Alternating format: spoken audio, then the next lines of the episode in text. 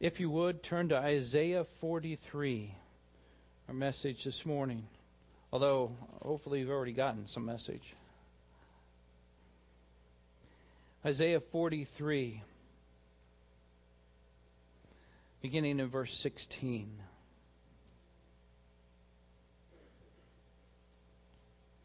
This is what the Lord says, He who made a way through the sea, a path through the mighty waters, who drew out the chariots and horses, the army and reinforcements together. And they lay there, never to rise again, extinguished, snuffed out like a wick. Forget the former things. Do not dwell on the past. See, I am doing a new thing. Now it springs up. Do you not perceive it? I am making a way in the desert and streams in the wasteland. The wild animals honor me, the jackals and owls, because I will provide water in the desert and streams in the wasteland, to give drink to my people, my chosen, the people I formed for myself, that they may proclaim my praise. Yet you have not called upon me, O Jacob. You have not wearied yourselves for me, O Israel. Let's pray. Father, we thank you as we've come in this day. We are grateful to so much of what you've done and who you are. And today I pray that you would help us in whatever way it is this morning to step it up to that next level. Recognizing not only who you are, but what you want to do. And that we would leave here having grabbed a hold of something that perhaps we did not have when we walked in.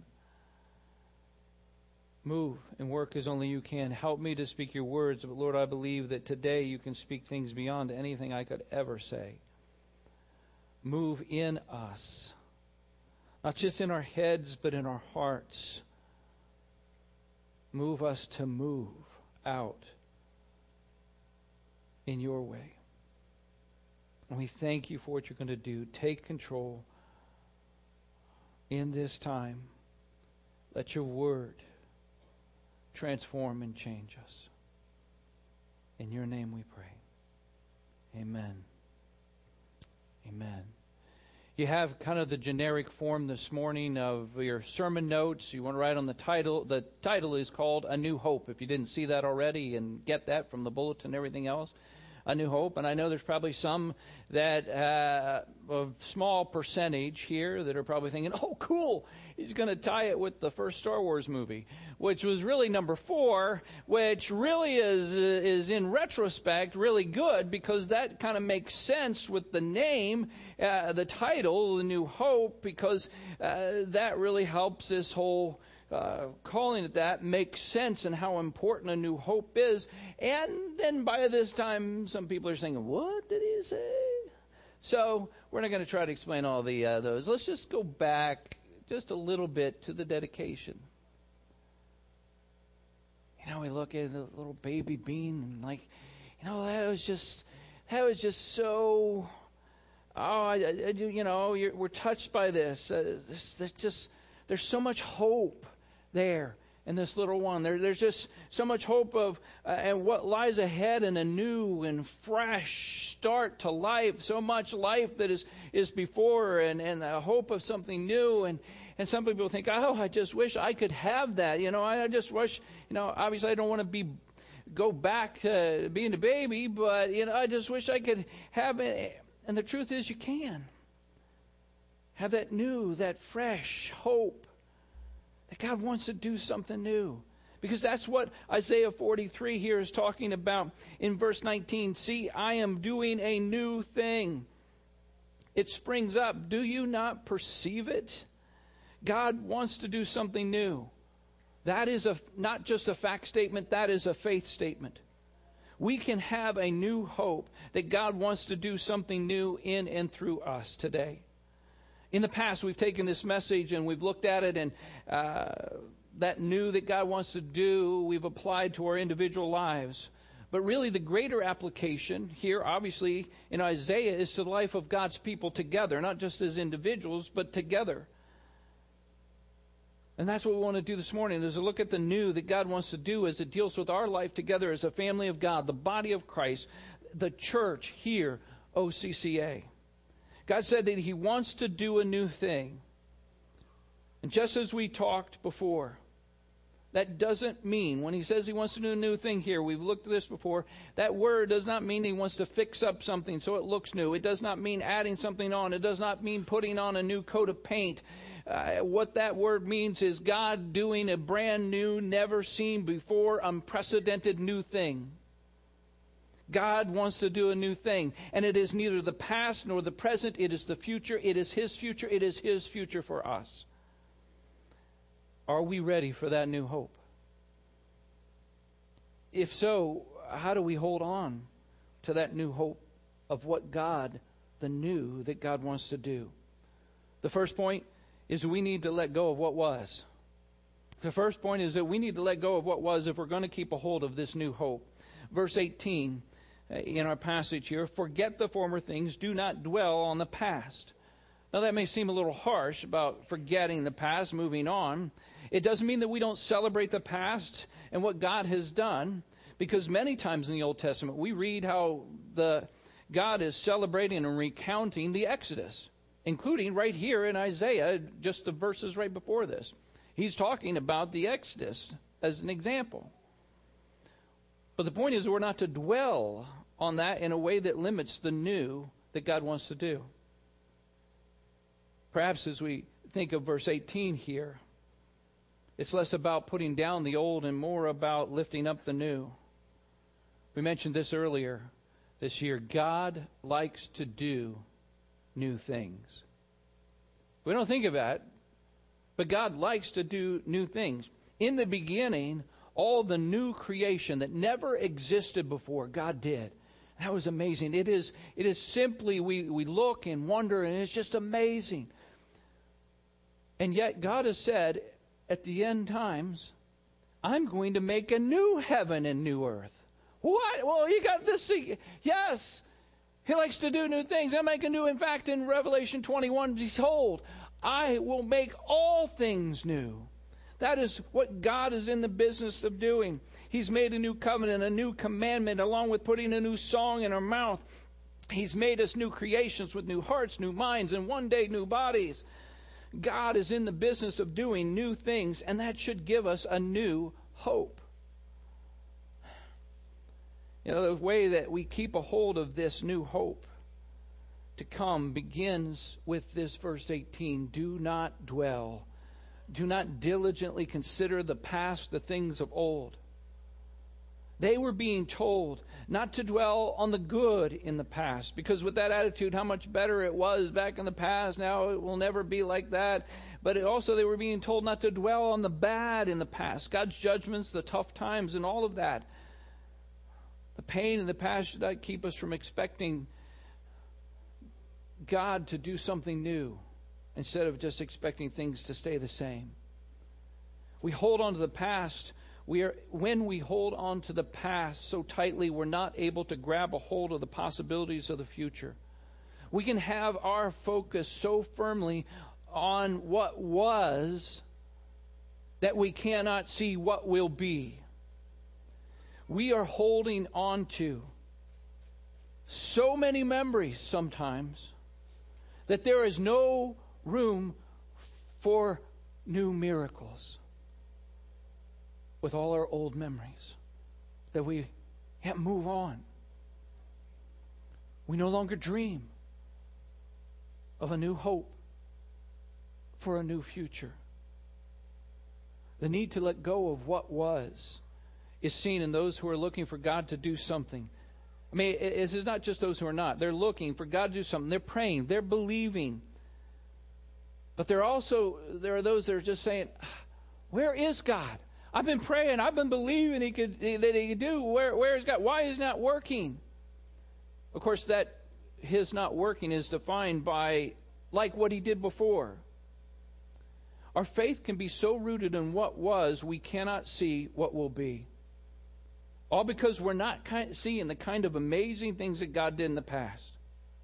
We're not seeing what God did in the past. Why is he not doing it now? Why is he not? And so all we're doing is looking for what God did before and not what God wants to do, the new that he wants to do.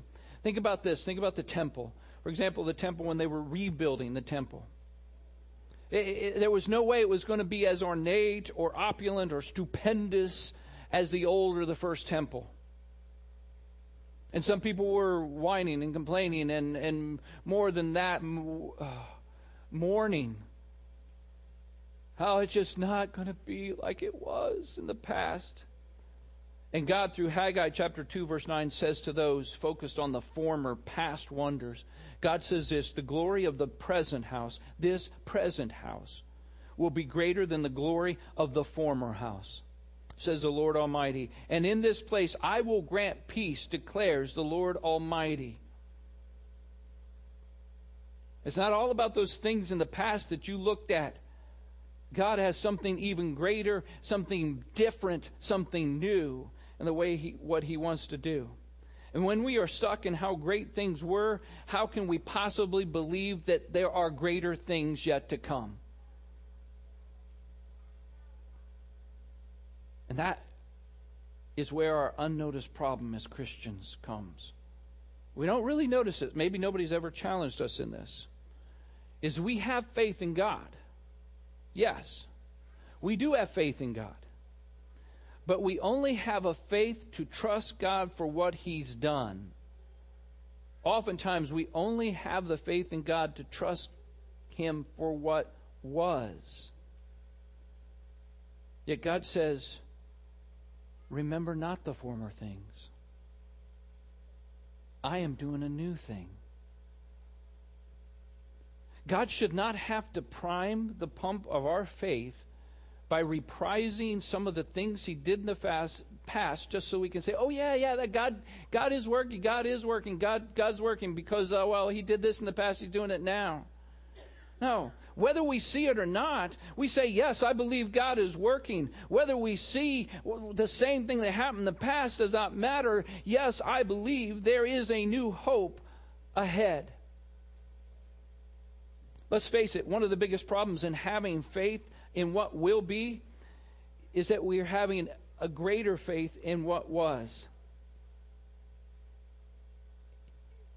It's possible, not only for individuals, but for churches, to hear about a new hope and say, you know what, I hear what you're saying, Pastor, but it doesn't really apply to me. They think about the defeats they've had in their life and determine that, you know what, I know God can do that, but nothing new is going to happen to me. I believe it's possible, but it's not probable. This is just the way it is. My life is what it is. But God says in verse 19, see, I am doing a new thing. Now it springs up. Do you not perceive it? And so often we don't perceive it. All we see is the desert. You know what He says here in verse 19? He says, I am making a way in the desert and streams in the wasteland. And too often all we see is the desert. We're not, and we think, you know what? There's never going to be streams. Why should I even look? There's not going to be streams. Or, oh yeah, there might be a stream, but it won't be like the streams I had in the past in my life. And therefore we're chained to the past, and the devil continues to remind us of what was, to the point, at least, that you do not have a real personal hope. Because we don't think we deserve God's blessing, or it's not going to happen to us. But yet, when you read the context here in Isaiah 43, and what's happening around this,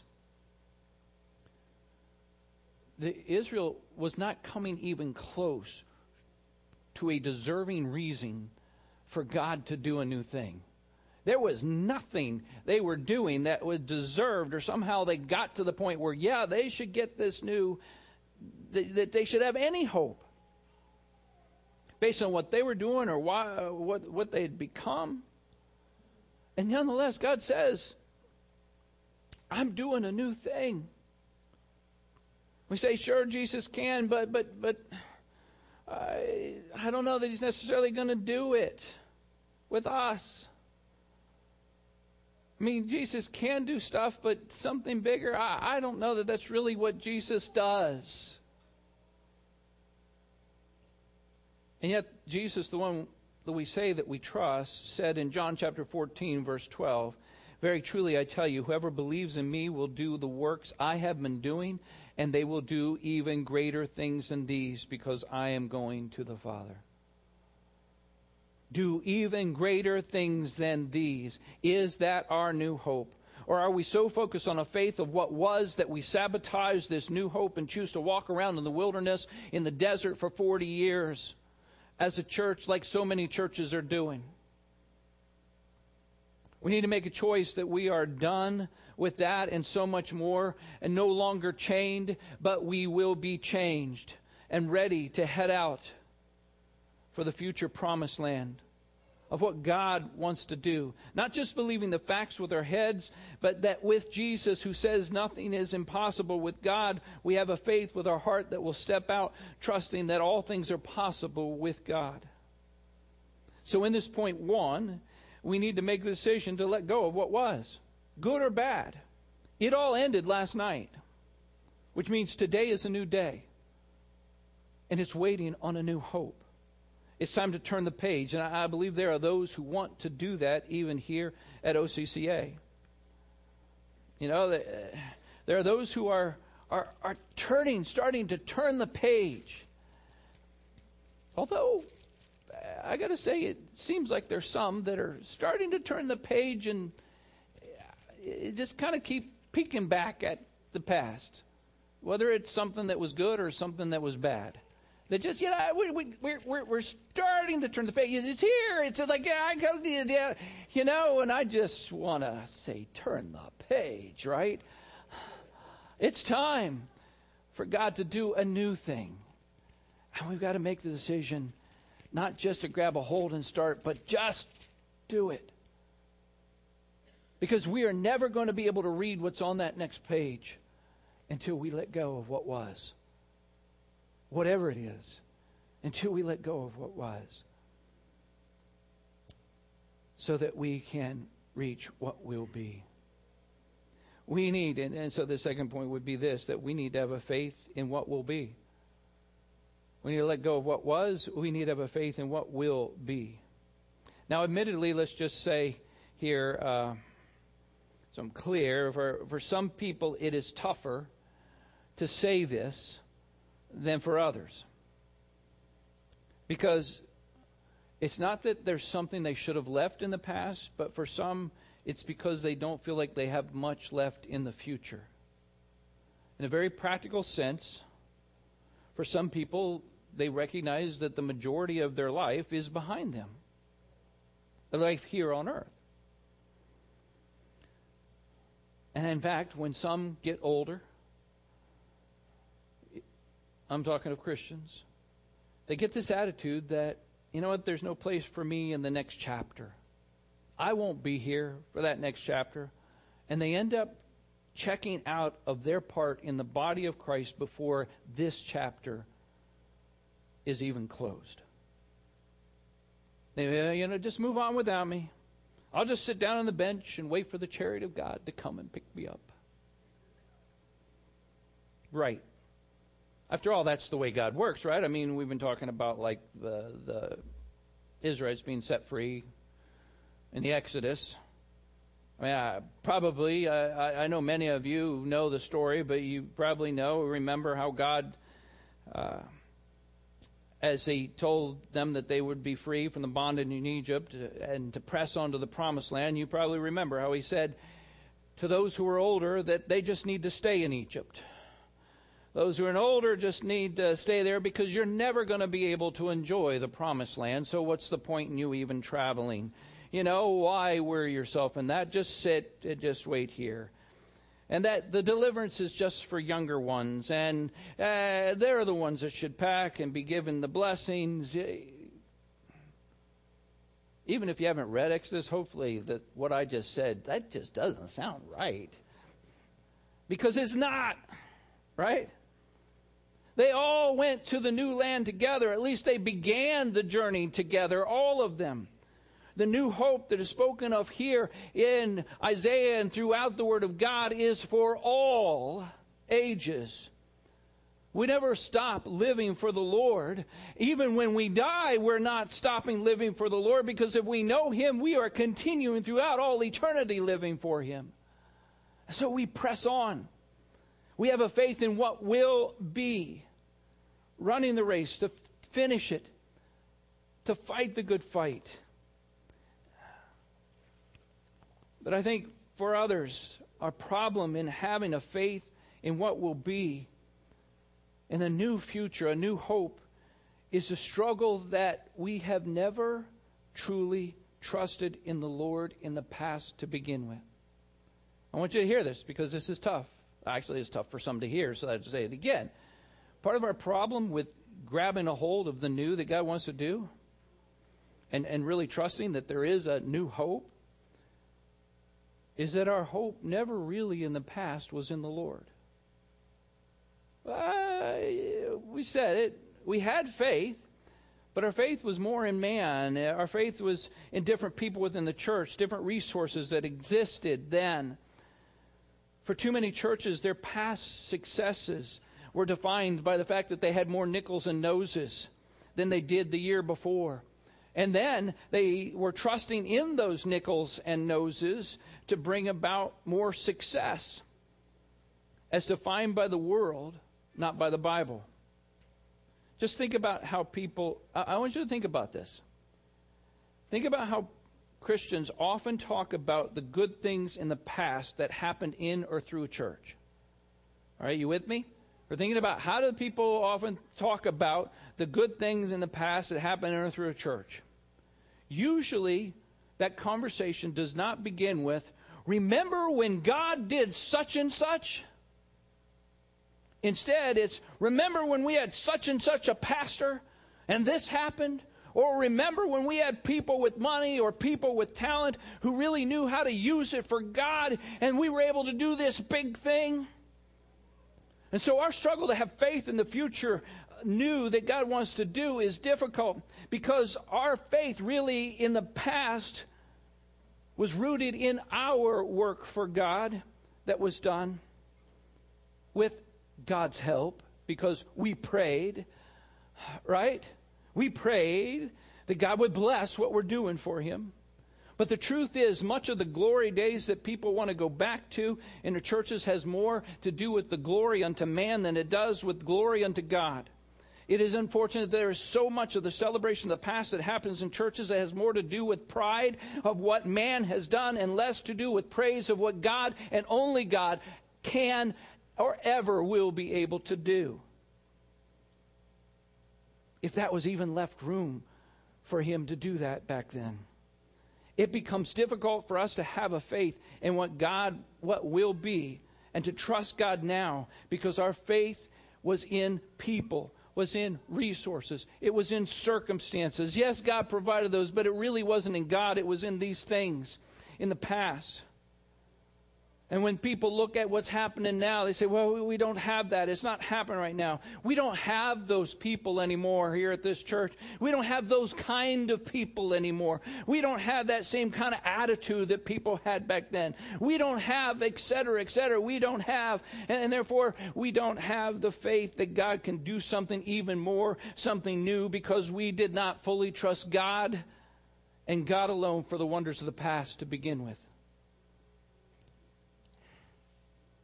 Or otherwise, we would be saying, it doesn't matter what we don't have like we did before, because what we do have is the same God who has the same power to do not the same thing, because that's not what He wants to do. The same God with the same power who says, I want to do a new thing. This new deals with what God's going to do. And ultimately, it's not about me or what we have got to do. It's about embracing what God is going to do and putting our trust in Him alone for our future. We read verse 19 here that it says that I'm going to do a new thing. See, it springs up. Do you not perceive it? It is not about Pastor Tim. This is not about the elders. This is not about the board of ministries. This is not about any of this. There are things as I've prayed and sought the Lord that God is saying, for us as we move forward, that God is saying, wait, hold up before you share that. There's some preparing and some planting that still needs to be done here. Because what happens is that many talk about, I want what God knew. I want it. But then when we hear it, first of all, some just decide, I don't really like that. As if it's a personal thing. This is a group thing. But others just say, I don't know. I don't see us having the money for that. We don't have the people for that. We don't know how to do that. I don't know that we ever will. And we haven't done anything like that before. That's more than I could even imagine possibly. That just is beyond my ability to think that we could possibly ever do that. Which should actually be the clue that that's God and not you.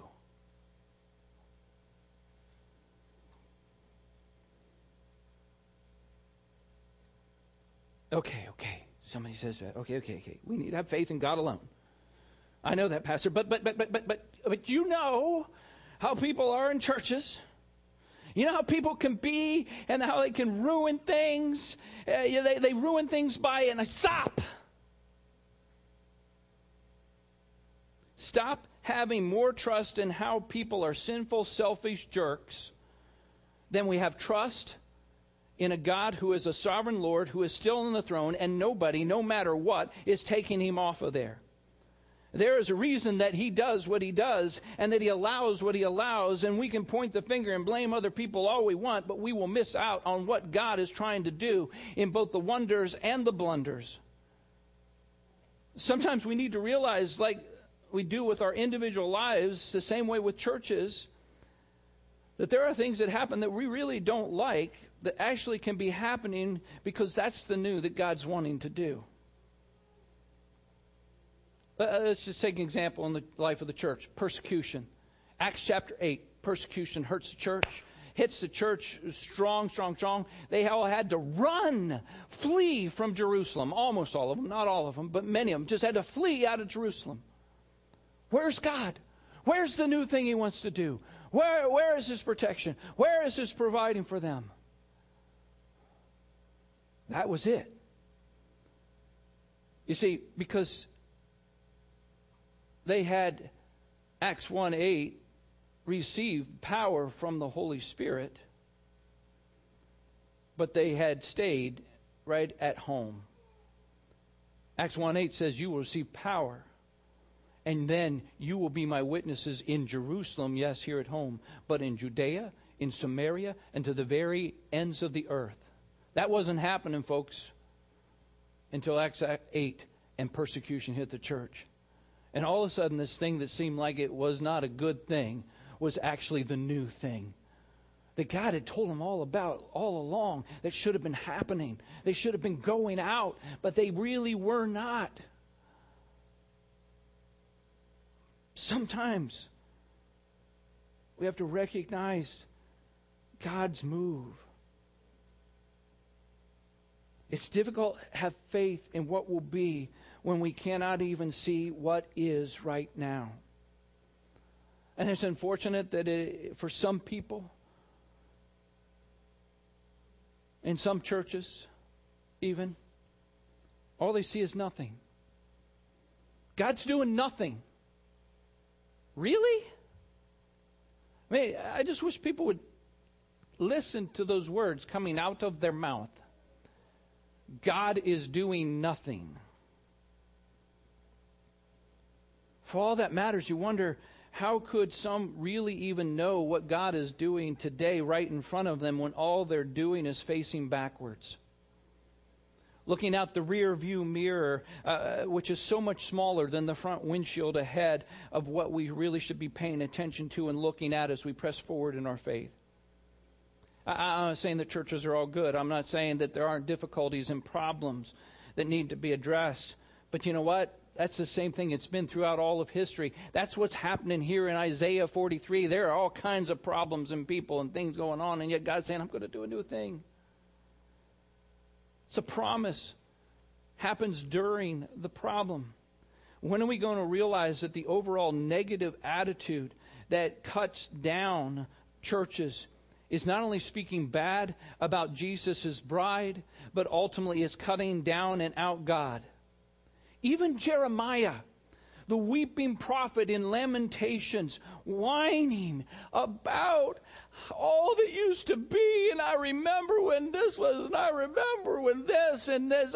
Jeremiah is just talking not only about the past, but he's talking about the present people and problems that are going on and on and on and on. And yet even Jeremiah, in all that whining, even mentioning all this, even he recognized there is yet a future and a new hope ahead. Lamentations chapter 3 in verse 17. I have been deprived of peace. I have forgotten what prosperity is.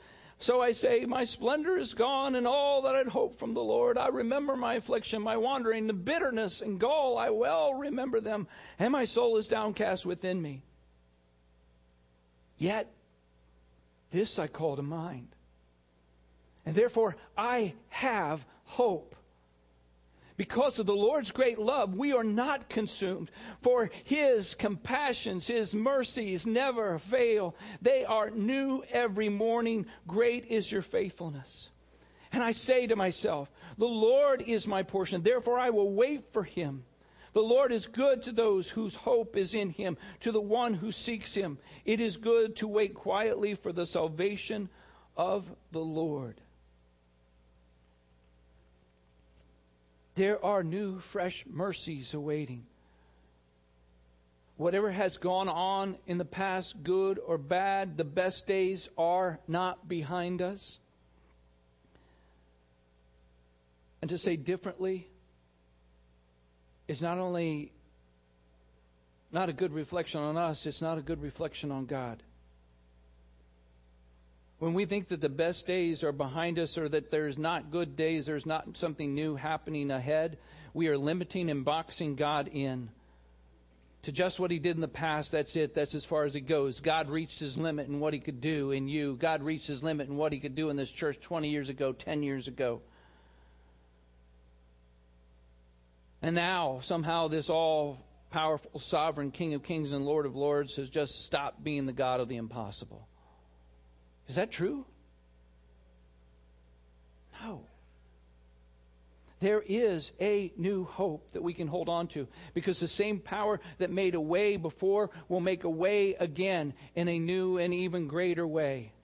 Jeremy Camp has a song called Same Power. Part of it says, I can walk down this dark and painful road. I can face every fear of the unknown. I can hear all God's children singing out, we will not be overtaken. We will not be overcome. For the same power that rose Jesus from the grave, the same power that commands the dead to wake, lives in us. The same power that moves mountain when He speaks, the same power that can calm a raging sea, lives in us.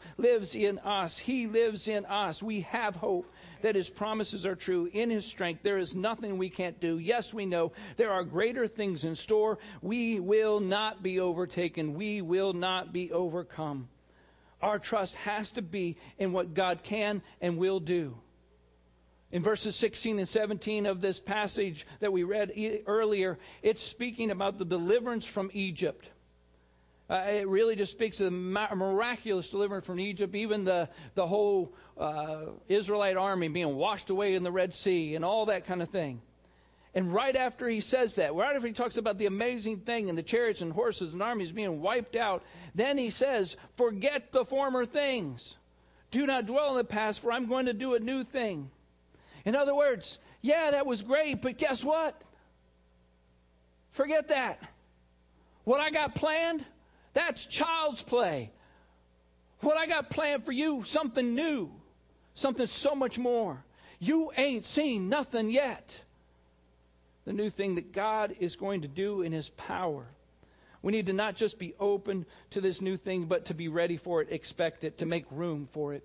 Philippians chapter 1, verse 6, being confident of this, that he who began a good work in you will carry it on to completion to the day of Christ Jesus. That is the promise. We have faith that this is true, that God is going to bring water to the dry and thirsty land.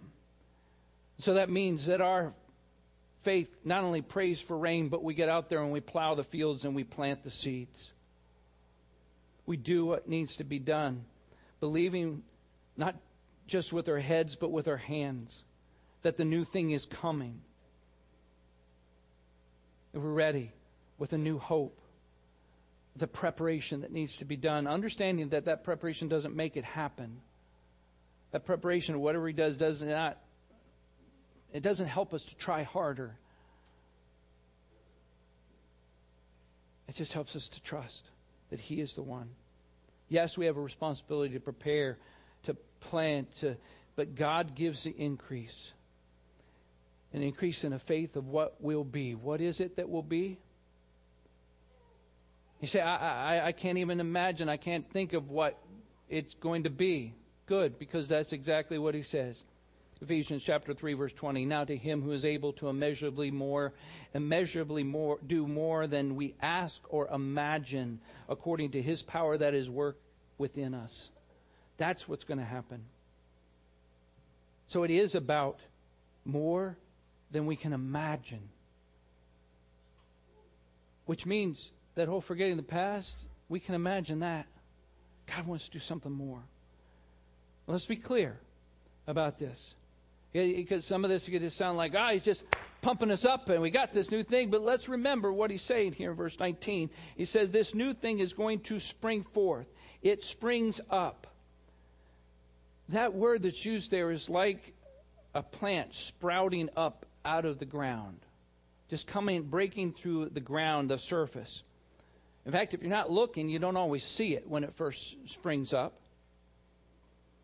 Oftentimes, probably most of us have seen time-lapse photography showing the root, the seed, breaking open and the root going, and then it's coming up, and then it goes all up and all that kind of thing. Whoa, that's just amazing what's going to happen. But the reality is it happens silently. The reality, it happens quietly, and sometimes the reality is it happens slowly. But it happens if we really decide to trust the Lord and to trust in what will be. He's growing something under the surface. We don't know where that is. I know for some it seems like it just happened, but it's been going. There's things God's been doing. In your life, there's things God's been doing in our life as church. For such a time as this will spring up. But even as it springs up, out, there's still more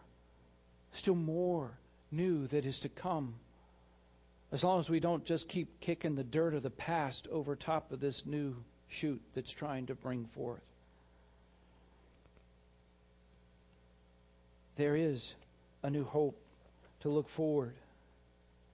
Are we ready for that? Not just are we ready in our heads and our hearts, but our hands. To raise the level, in a sense, of our second core value. And that is prayer is the primary work of God's people.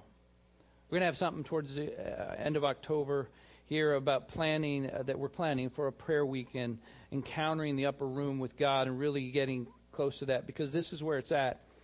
In verse 22 of our passage in Isaiah 43. There's all kinds of things they did, but one of the things that God points out, you know what? I say I'm going to do this new thing. All this stuff has happened, but God says in verse 22, you have not called upon me, O Jacob. You have not wearied yourselves for me. So, those who are a part of OCCA, I hope all of you can be a part of OCCA.